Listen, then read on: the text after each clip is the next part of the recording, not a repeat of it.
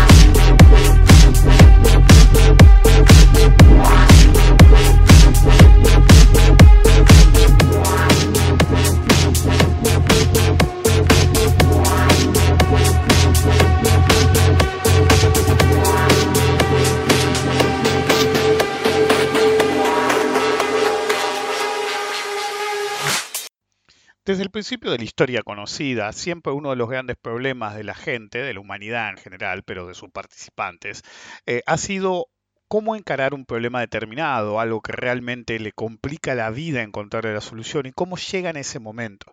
Y es legendario desde Arquímedes y la bañera eh, y su aha moment, su, su em, momento clave en el cual tuvo la epifanía de cuál era el verdadero enfoque que él tenía que tomar, en el que la Epifanía definió a la civilización, la introspección eh, respecto al problema en concordancia con la información disponible, esperando eh, a través del, llamémoslo, mecanismo interno de razonamiento que se llegue a ese momento clave en el cual entendemos todo. Están eh, desde la eureka de eh, Arquímedes saliendo en bolas y a los gritos de su bañera, según el mito, hasta la modernidad, es una de las cosas que más ha intrigado a la eh, civilización en general, a la gente en general. Y por esa razón hay tantas películas al respecto. Si, uno se pone a pensar, hay decenas, decenas, decenas de películas y libros que en realidad se basan acerca de eso. Está el triángulo y eh, la mina que de golpe entiende el ciclo en determinado momento y se da cuenta de lo que tiene que hacer. Cuando uno ya eh, como espectador va viendo hacia dónde va la mujer, si bien está el twist final, em, eh, ella en determinado momento se da cuenta qué tiene que hacer y esa es su epifanía. Predestination entiende quién es, Memento entiende qué hizo y cómo seguir, Coherence eh, habla de la oportunidad del cambio, Fight Club de matar a su parte negativa, y así podemos seguir hasta el fin del tiempo. Hay cantidades industriales de contenido de cualquier tipo que siempre se basa en lo mismo. El problema la recepción de información y el momento que genera la epifanía que nos dice cómo deberíamos seguir en nuestra cadena de razonamiento, eh, las consecuencias de esta cadena. El momento de claridad lo pone todo en perspectiva, es la epifanía que pone todo en perspectiva y hace que todo cambie. Ese es el momento al que uno debe aspirar en cualquier problema que eh, uno se enfrente. Y eso no es diferente de cualquier dificultad o coyuntura de la vida, cualquier decisión que uno tiene que tomar, y tampoco es diferente de cualquier trade individual. Todos, todas las decisiones que tomamos en el mercado. Bienvenidos al episodio número 238, si mal no recuerdo. Eh, soy Rick Decar y como soy un vago, no escribí una puta nota. ok, vamos a ver cuánto dura. En cualquier caso, Em, tenía el título escrito, así que no cuenta porque tengo un renglón que es el título. En cualquier caso, eh, digamos que permítanme esta semana acompañarlos por el laberinto definitivo, la mente humana, en búsqueda de un poco de claridad, que es lo que necesitamos sobre todo como operadores, pero para la vida en general. Recuerden colaborar con la difusión del podcast en Twitter poniendo retweet, me gusta, poniendo un buen review en iTunes o Apple Podcast, eh, es más o menos lo mismo. Em, y siguiéndome en eh, Instagram para al final estoy haciendo los videos todos los lo que algunos dicen mini podcasts de 15 minutos los hago todos los días al final no voy a hacerlo siempre todos los días pero digamos que ya voy no sé cuántos días todos los días hable hay uno es decir hubo los feriados creo que no hice pero la verdad que no me acuerdo no hice porque me puse a hacer otra cosa. En cualquier caso, síganme en Instagram para más material cool de su servidor, Rick Descartes. Eh, el mercado es difícil. La vida no es más simple que el mercado para nada. Hay que ser personas de foco, compromiso, pura fuerza de voluntad, sí, pero también hay que tener una flexibilidad extrema para adaptarse ante lo imponderable o lo sorpresivo. El problema de la rigidez, del exceso de foco, ya lo hemos tratado en ocasión anterior, bastante recientemente. Eh, ciertamente ayuda un montón, ciertamente nos da un montón de herramientas, pero el problema es la cristalización. Cuando yo enseñaba a pelear eh, a conocidos, yo siempre decía lo mismo, lo que tienen que tratar de evitar es la cristalización, es decir, uno a pelear aprende por repetición de movimientos. El problema es que la repetición de movimientos es como que tiene un, em, un límite en el cual la repetición empieza a exceder el tema de reaccionar, ¿sí? porque lo que busca la repetición es la reacción, porque no hay nada más rápido que la reacción pura, eh, y empieza a cristalizar. ¿Qué significa? Uno se vuelve cada vez más, em,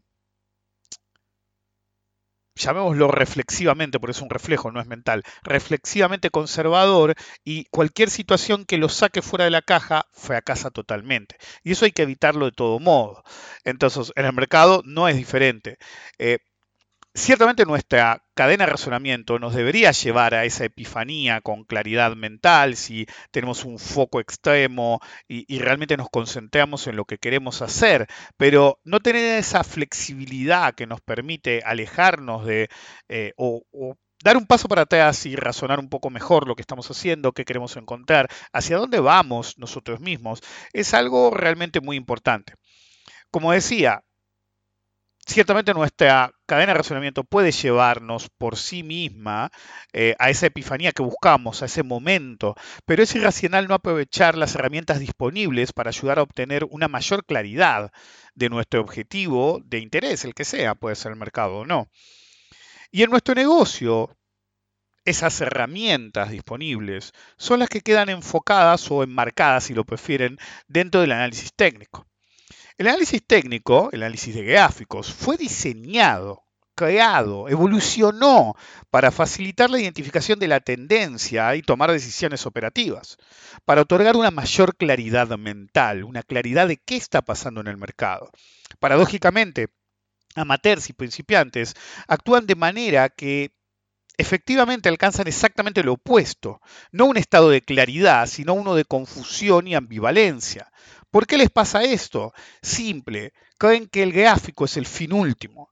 Ni el gráfico, ni el análisis fundamental, ni ningún tipo de análisis es el fin último de absolutamente nada. Ese es el error fundamental. Los gráficos son una herramienta y se diseñaron para ayudarnos a enfocarnos en lo importante, la acción de los precios. Todos los grafiqueros amateurs, básicamente agarran, investigan un poco, empiezan a poner osciladores, líneas y hacen un quilombo, un matete, como hablé en Instagram hace poco, y en realidad consiguen lo opuesto, cada vez mayor confusión, porque empiezan a tener señales ambivalentes o empiezan a generar dudas. Y hay una eh, raza de grafiquero que es aún peor en su ambivalencia de señales creen haber descubierto el santo real y se convencen de algo en particular, a pesar de que su propio gráfico dice 100 cosas diferentes. Y esa es la, peor versión de todas.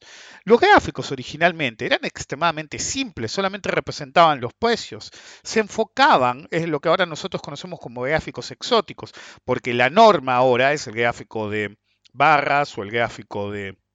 Em, velas japonesas para una mayor claridad, no por los patrones en sí, para una mayor claridad de exposición. Entonces, cuando uno ve un gráfico, ve el, gráfico de línea, el de barras o el de eh, velas japonesas. Entonces, todos los demás son considerados los gráficos exóticos.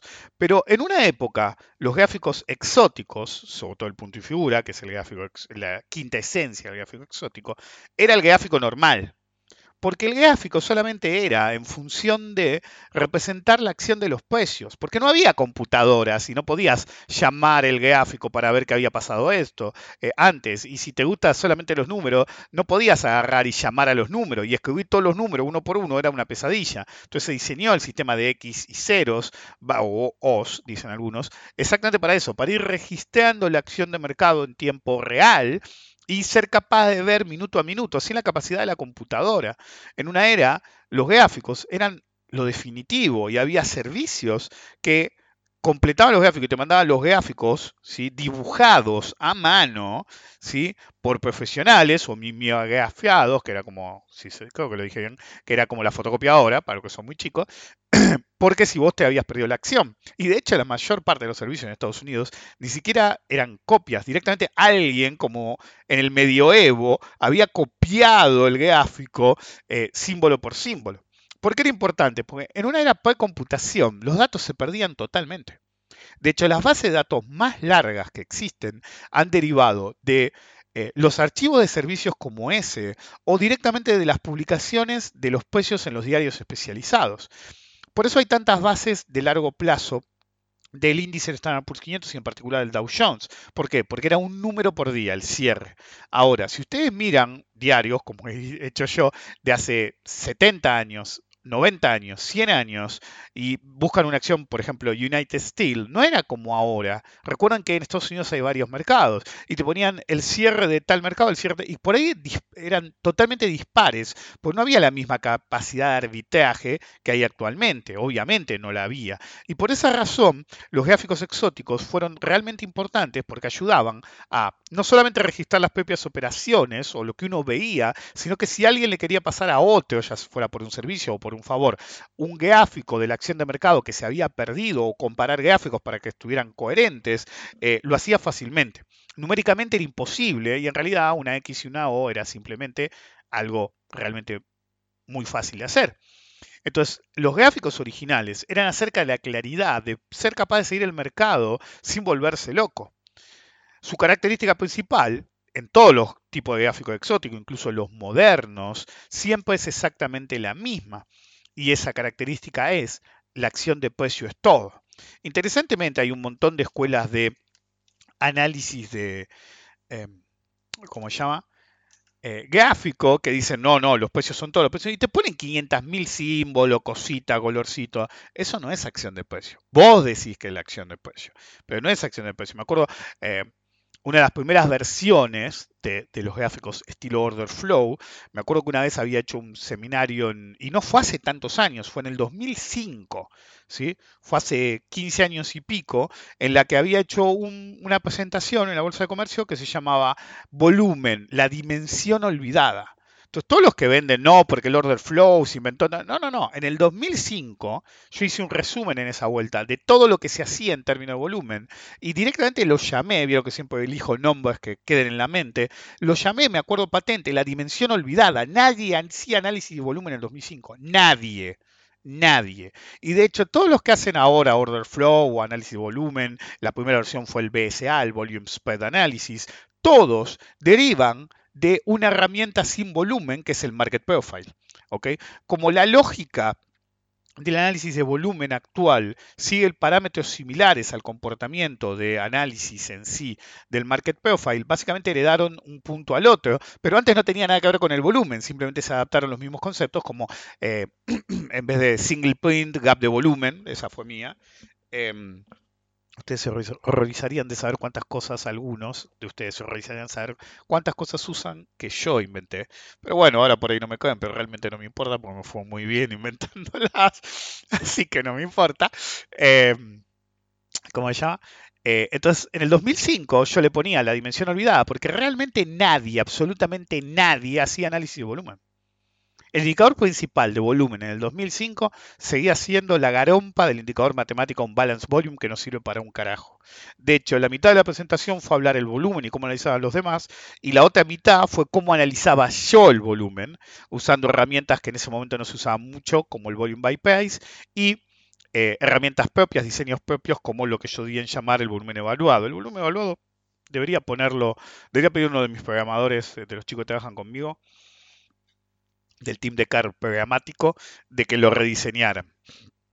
Eh, según los parámetros que usaban en ese momento. Porque en ese momento era, era tan difícil de hacer que lo calculaba manualmente yo en el Excel, para que se den una idea. Se tenía que agarrar todos los tics de todo el día y hacerlo manualmente en Excel, una tarea titánica, porque no había suficiente, si bien yo tenía las APIs de diferentes servicios, no había suficiente granularidad en los datos. Recuerden que el término granularidad lo uso para específicamente de una forma específica. Yo no es el concepto de granularidad matemática. Eh, pero bueno, necesitaba explicarlo de algún modo y hablo de qué, tan puedo, qué tanto puedo descender hacia los tics mínimos, y a pesar de que la API me escupía todo y me lo mandaba a Excel, realmente era impracticable hacerlo. Pero en cualquier caso, nadie hacía análisis de volumen en 2005, y la misma gente que insistía que hacía price action, es decir, que analizaba em, la acción de precios, en realidad no lo hacía. Y por ejemplo, una de las herramientas que no duró mucho, porque el order flow apareció muy, poco después, si bien la técnica era conocida antes, era el famoso Volume Spread Analysis. La mayor parte de ustedes ahora no lo conocerá, pero en una época, decir, los que ahora son los acólitos del Order Flow, igual pasó bastante moda, pero los acólitos del Order Flow y, de, y del Delta Volume, en esa época eran los acólitos, si sobrevivieron, pues la mayoría no sobrevivió, eran los acólitos del Volume Spread Analysis o B corta SA. Y básicamente en el gráfico, según lo que pasaba en el volumen vertical, es decir, el volumen que uno normalmente pone abajo, abajo por barrita. Dentro del gráfico se ponían simbolitos como diamante, flechitas que significaban agotamiento de volumen, eh, quiebre por volumen, tenían 500 millones de nombres. Entonces era un, bardo, porque eh, yo digo, ok, analizabas el volumen y tratabas de decir conceptos como digo siempre yo. Si explota el volumen, ¿sí? y, el, precio empuja, la regla principal de análisis técnico es cualquier movimiento apoyado por el volumen tiene mayor fortaleza, pero como yo he, dado en llamar a un patrón específico el patrón hijo de puta, le digo yo, eh, te pasa exactamente lo opuesto. Hay una exacerbación de volumen y cuando ves el, gráfico realmente te dice no que está acompañando, sino que es exactamente lo opuesto. Pero bueno, no voy a explicar mucho de eso en particular.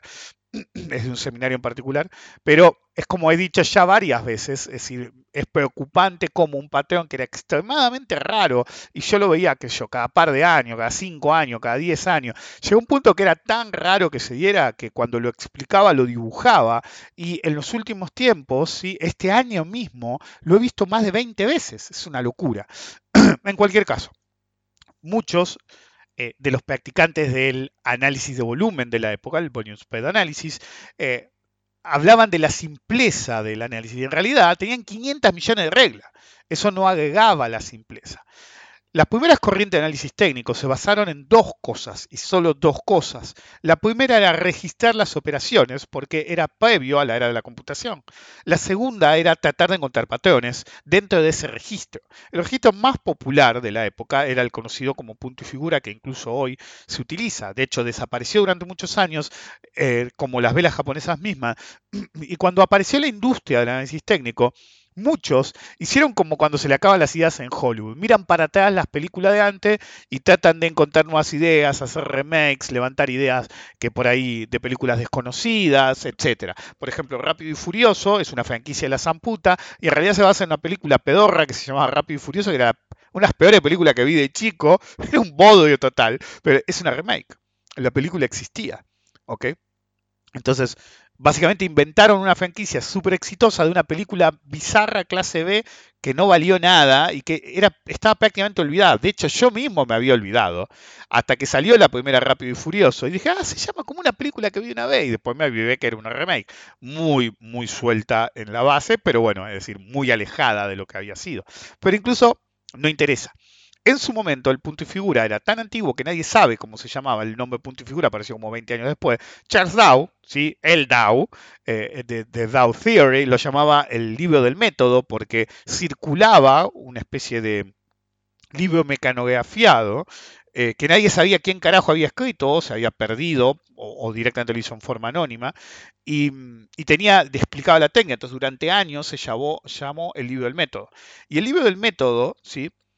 Eh, hasta se perdió esa versión que usaba Charles Dow y los, coetáneos, em, apuntaba el 75% del libro al registro de operaciones, no al análisis en sí. y después, sobre el final, marginalmente, como algo completamente un side note, explicaba que se veían parámetros, tendencias, etc. De hecho, la teoría de Dow se basa en lo que decía ese esa pequeña porción de ese libro que circulaba y aparentemente está perdido. en cualquier caso, todo era acerca de registrar correctamente. Y después, gracias a que tenían un registro correcto, venía la búsqueda de eh, patrones, pero era todo acerca de la claridad, primero tener la claridad de poder representar los datos de forma unívoca, es decir, si no, yo tenía un número y vos tenías otro, pero si todos seguíamos las mismas reglas, el gráfico era prácticamente similar, podía haber algún error, entre todos. Entonces podíamos compararlos y saber exactamente qué había pasado el día anterior. Hasta ese momento todos apelaban a la memoria. ¿Qué hace? No todos apelaban a la memoria. O se guardaban los rollos del, ticker tape para tenerlo en el bolsillo de las acciones que más le interesaban. De hecho, lo más gracioso es que la mayor parte de los boludos que hablan de la acción de mercado y de leer, el, leer la cinta no entienden ni, siquiera comprenden que básicamente están diciendo, eh, apelando a lo que hacían los muchachos leyendo tic por tic de la máquina que imprimía tipo braille todos los datos, ni eso saben. Pero bueno, ese no es el tema. Ahí escucho a mi hija gritando de mala manera. En cualquier caso, todo era acerca de representar con claridad y después utilizar esos datos de forma que fueran lo suficientemente claros para establecer una eh, imagen clara en nuestras mentes para poder tratar de definir cómo podía continuar la tendencia. Eso era lo clave del análisis técnico. Entonces, el análisis técnico siempre fue acerca de la claridad. Es la única técnica de análisis que provee una versión, si es bien utilizada, simple de lo que está pasando en el mercado, puede ser más compleja totalmente, pero eso parte de esa eh, simplicidad se hace una imagen mental de todo lo que es la acción de mercado. Order Flow y cualquier otra técnica, análisis cuantitativo, trading cuantitativo, análisis fundamental, te bombardean con números. Un gráfico, eh, no, hay, no hay forma en el mundo de que uno pueda incorporar más información que con un gráfico. Cargar información en nuestra mente visualmente es la forma de abarcar más cantidad de información del mercado. Si nosotros apelamos a cada número, al séptimo número, no sabemos qué carajo pasó para atrás. Y a algunos le puede parecer, bueno, me sirve eso, pero no es tan así. La claridad mental es algo realmente importantísimo. El análisis técnico fue diseñado para obtener esa claridad mental. Yo conozco gente que usa el análisis técnico solamente para graficar la historia. No usan ningún punto indicador, ni siquiera una línea de tendencia, solamente el precio en sí. ¿Por qué? Porque les permite ver qué pasó para atrás. Yo ahora estoy viendo un gráfico del Nasdaq, eh, de los futuros Nasdaq en contrato continuo. No tiene un indicador ese gráfico, uno no tiene. Pero yo puedo ver qué hizo, ¿sí? En más de dos años gracias a ese gráfico. Y me voy al semanal de al lado, más de seis años. ¿Sí? Donde hubo saltos, donde hubo no, donde hubo eh, estrangulamientos, donde hubo exuberancia. Todo eso me lo permito ver, seis años de información en un gráfico y la abarco en una fracción de segundo. Puedo analizarla todo el tiempo que quiera, puedo darle todos los indicadores que quiera, que sean con sentido común, pero la base del análisis técnico siempre tiene que ser la simpleza y la claridad uno de los webinars que al final no hice porque se portaron mal y dije, prometí que nunca más lo voy a hacer, fue el día que pusieron a discutir el tamaño de caja, que sé yo, flaco, eso lo hace el software, le dije. A la quinta vez dije, chau. Era acerca de la importancia de los gráficos exóticos para reducir al mínimo el ruido y usar la claridad de la simpleza. Ustedes se tienen que regir, si se quieren dedicar al mercado, por la acción de los precios la acción de los precios es qué hacen los precios más el volumen.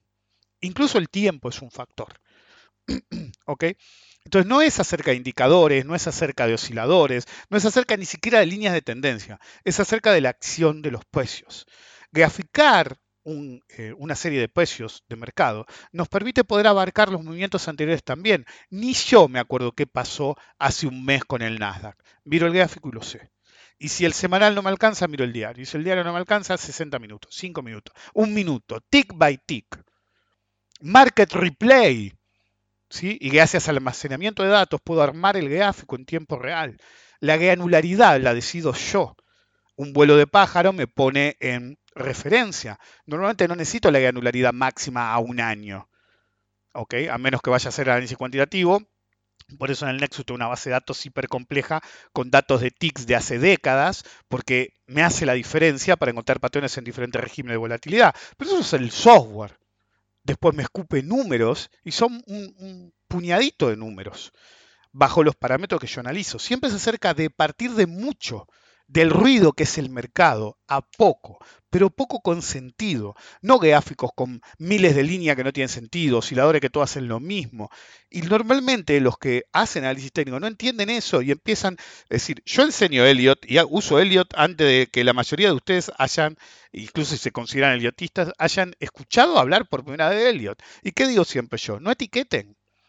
Yo conozco decenas de personas que se preocupan a ver si es la A de la 2, del superciclo, de la poronga, de no sé qué. Y entre hacen todo eso, se pierden realmente lo que tendrían que estar buscando. ¿Para dónde carajo va a haber y dónde carajo meto el toy y el stop? Entonces, acostúmbense a usar las herramientas en forma correcta para que les dé lo que necesitan, no lo que ustedes asumen que quieren ver. ¿Qué carajo importa si estás en la onda A, B, C, 1, 2, 3, 4, 5? Excepto para gatillar. Por eso yo hablo de 1A, 2 o B, 3 o C, porque cada situación me apunta a un setup específico que es operativamente viable, pero a mí no me importa si es la 1 o la A o si es la 5. Realmente no me importa. Lo que me importa es reducir el total de información a un flujo simple de información que me permita tomar decisiones operativas. En la vida real es lo mismo. Es decir, en la película El Marciano es eh, otra cosa. El tipo al final le dice, decir, vos no decís, ok, estoy solo en Marte, ¿cómo me voy a salvar haciendo tal cosa? No, agarrás y decís, ok, ¿qué problema tengo? Tal, primero resuelvo ese problema. ¿Lo resolviste? Sí, voy al siguiente. ¿Ok? Entonces, la claridad mental es acerca de también de enfocarse in the problem at hand, en el problema a mano, Y después preocuparse por algo hipotético. ¿Qué, qué, onda era? ¿A quién carajo le importa? ¿Supiste meter el toy? Sí. ¿Ganaste? Sí. Dejale que la etiqueta al boludo que no ganó y no metió el toy porque estaba ocupado en etiquetar cada puta eh, onda, que estaba ocupado en ver qué, qué decía el RSI o lo que carajo sea. Tienen que entender eso. Esto es para ganar guita, no para tener la razón. Por eso siempre digo que prefieren ganar, tener razón o ganar dinero. Yo siempre prefiero ganar dinero. Es como dice Homero, ¿viste? El paquete de maní o 20 dólares. 20 dólares, porque explícate, con 20 dólares compras mucha maní. Ok, pero parece que algunos son más boludos que Homero. Y ese es un problema. Mantener una mente clara siempre da ventaja, es lo que nos permite no sucumbir a los peores aspectos de la emocionalidad en la toma de decisiones. Se encierran en qué onda es y cada vez se autoconvencen más, usan ese sesgo cognitivo de una forma extrema en el cual cada vez toman peores decisiones. Y a veces terminan como yo siempre explicaba cuando enseñaba a pelear. Si un golpe entra, siempre el verdadero problema de una pelea que tiene cierto, cierta duración es que a veces entra un golpe y alguien entra en ciclo, literalmente, y siempre termina bloqueando el golpe que ya entró. A veces tenés que asumir la pérdida. Entró el golpe, entró. No trate de bloquear lo que ya entró. Anticipa el siguiente porque si no te van a caer a trompadas. Tener claridad de conceptos y objetivos es clave en este negocio. Estamos por guita, no por razones. La claridad mental como una combinación de clarity of mind and stillness of the mind son claves. ¿Por qué a veces uso el inglés? Alguien me enseñó cuando yo era chico, y lo, lo he usado demasiado, entonces lo tengo muy incorporado, que hay cosas que se dicen diferentes en diferentes idiomas y el, lenguaje que nosotros eh, hablamos es como que programa nuestras mentes para pensar de una manera. Entonces, si yo digo claridad mental, no es exactamente igual a clarity of mind, ¿sí? o stillness of the mind. ¿sí? La quietud de la mente no tiene el mismo significado. Entonces, a veces digo las palabras en inglés y después las traduzco porque el que habla inglés le va a dar un plus. Siempre digo, hablan inglés y no son analfabetos. Así funciona la era moderna. Esa combinación de clarity of mind and stillness of the mind nos permite usar tanto eh, foco como perspectiva simultáneamente, facilitar eh, que nos acerquemos a la epifanía, al aha moment, ¿sí? al eureka, ¿sí? Y a pesar de podemos ser como el otro, esta era es diferente, terminaríamos en cana, pero por ahí podemos salir de la bañera y salir a la calle en bolas y a los gritos de lo encontré, ¿ok? Eh, pero tener la mente clara en nuestros objetivos, mientras los demás nos vean en bolas y a los gritos y nos podrán considerar locos, pero no entenderán lo que entendemos nosotros, lo que tenemos nosotros en nuestras mentes. Entonces no es acerca de si los demás van a pensar que eso es ridículo o no tampoco es acerca de si tenés razón o no.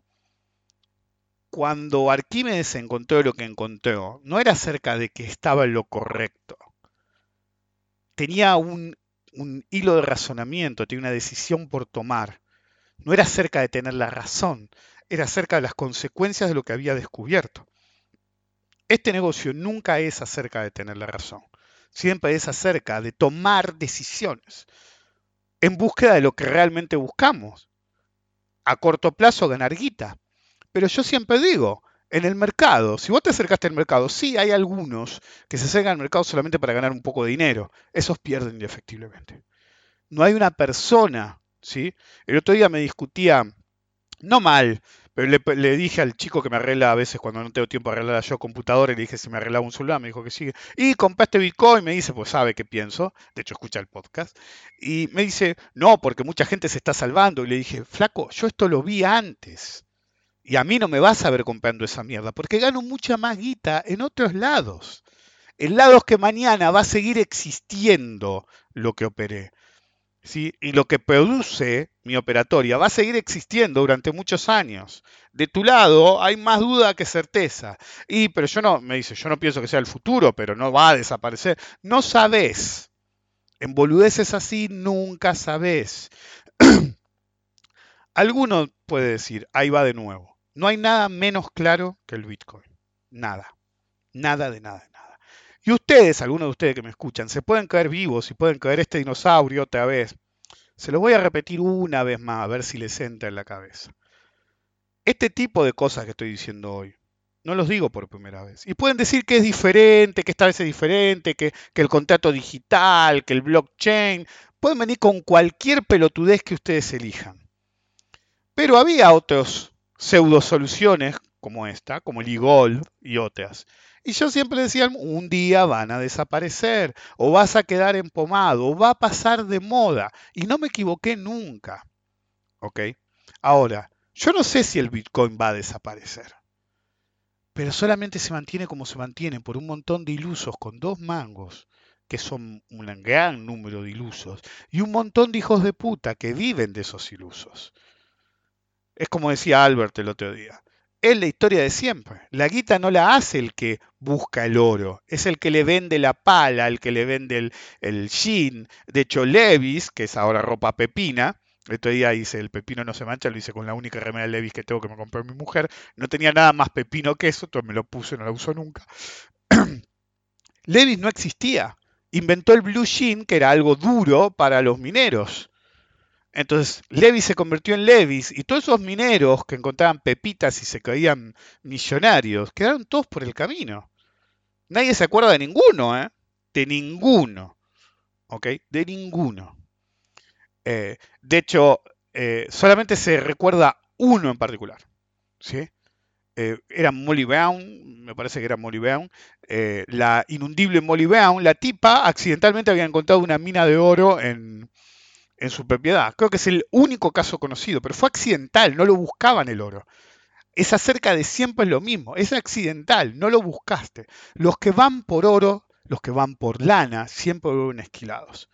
Hay dos clases de personas en el mercado, ¿sí? de operadores de verdad, porque si no hay varias clases. Los no operadores son un regimiento de ladois que se quieren salvar como sanguijuelas de los operadores. Hay dos clases de operadores. Los que van por guita Creen que esto es fácil y siempre terminan mal, siempre, sin excepciones, porque apelan mucho a la suerte, y los que entienden que el objetivo de operar en el mercado es la permanencia a largo plazo, no ganar guita. Esto no es acerca de tener la razón, es acerca de ganar dinero. Pero esto tampoco es acerca de ganar dinero, sino que es acerca de la permanencia a largo plazo. Porque si vos permaneces el suficiente tiempo en el mercado, más de una vez se te va a presentar la super oportunidad que te va a hacer nadar en guita. Y si sos vivo, como he sido vivo yo, la vida de mercado se vuelve momentos de espera entre esas oportunidades. Y a veces no las aprovechás todas, ¿eh? olvídense, a veces veo algunas que no. Yo vi el Bitcoin que fue a 3.000, 4.000 y a varios le dije, acá va a volar feo, esta verga va a subir hasta... Pero yo no te opero Bitcoin. Vi lo de GameStop y yo dije, no opero basura. ¿Ok? Entonces, hay cosas que veo y decido no operar, porque es un activo que no me interesa, porque es un toy que no me interesa, porque, qué sé yo, es un sector que no me interesa. Normalmente siempre es porque no me interesa, por más que lo vi. Entonces, no es que vos tenés que ser accionable o tomar acción, si lo prefieren, en cualquier cosa que veas que es clarísima. No, a veces es algo, y a veces viene algún poludo y dice, no, yo espero lo que me da guita. Ok, te entiendo, flaco, pero quiero que se les grabe en la mente. Los boludos que me suelen decir esas cosas son boludos que están hace muy poco en el mercado. Lo segundo que tienen que entender, que cada boludo que me dice eso no es el primer boludo que me lo dijo. Y lo tercero que tienen que entender es que cada boludo que me dijo eso quedó por el camino. Simplemente una piedra más en el pavimento del mercado. Recuerden, ustedes no quieren hacer millonario para retirarse. Un operador nunca se retira. Un operador muere o sigue siendo operador. Puede ser muerte real, ¿sí? seas millonario o no, hayas tenido éxito o no, o puede ser muerte financiera y no volviste nunca más a operar. Pero un operador de verdad nunca se retira, siempre es un operador. Yo nunca me voy a retirar. Me voy a retirar por muerte. A, este a esta altura por fundida no va a ser. Pero algún día, que yo, dentro de... ¿Qué me quedan? 19.953 años. Dentro de 19.953 años, por ahí la palmo y bueno, ya está. No operó más el chabón. Pero esto es acerca de la permanencia a largo plazo. Porque si ustedes están a largo plazo, las oportunidades se le van a dar. Si no, van a ser otra piedra en el pavimento. Nos vemos.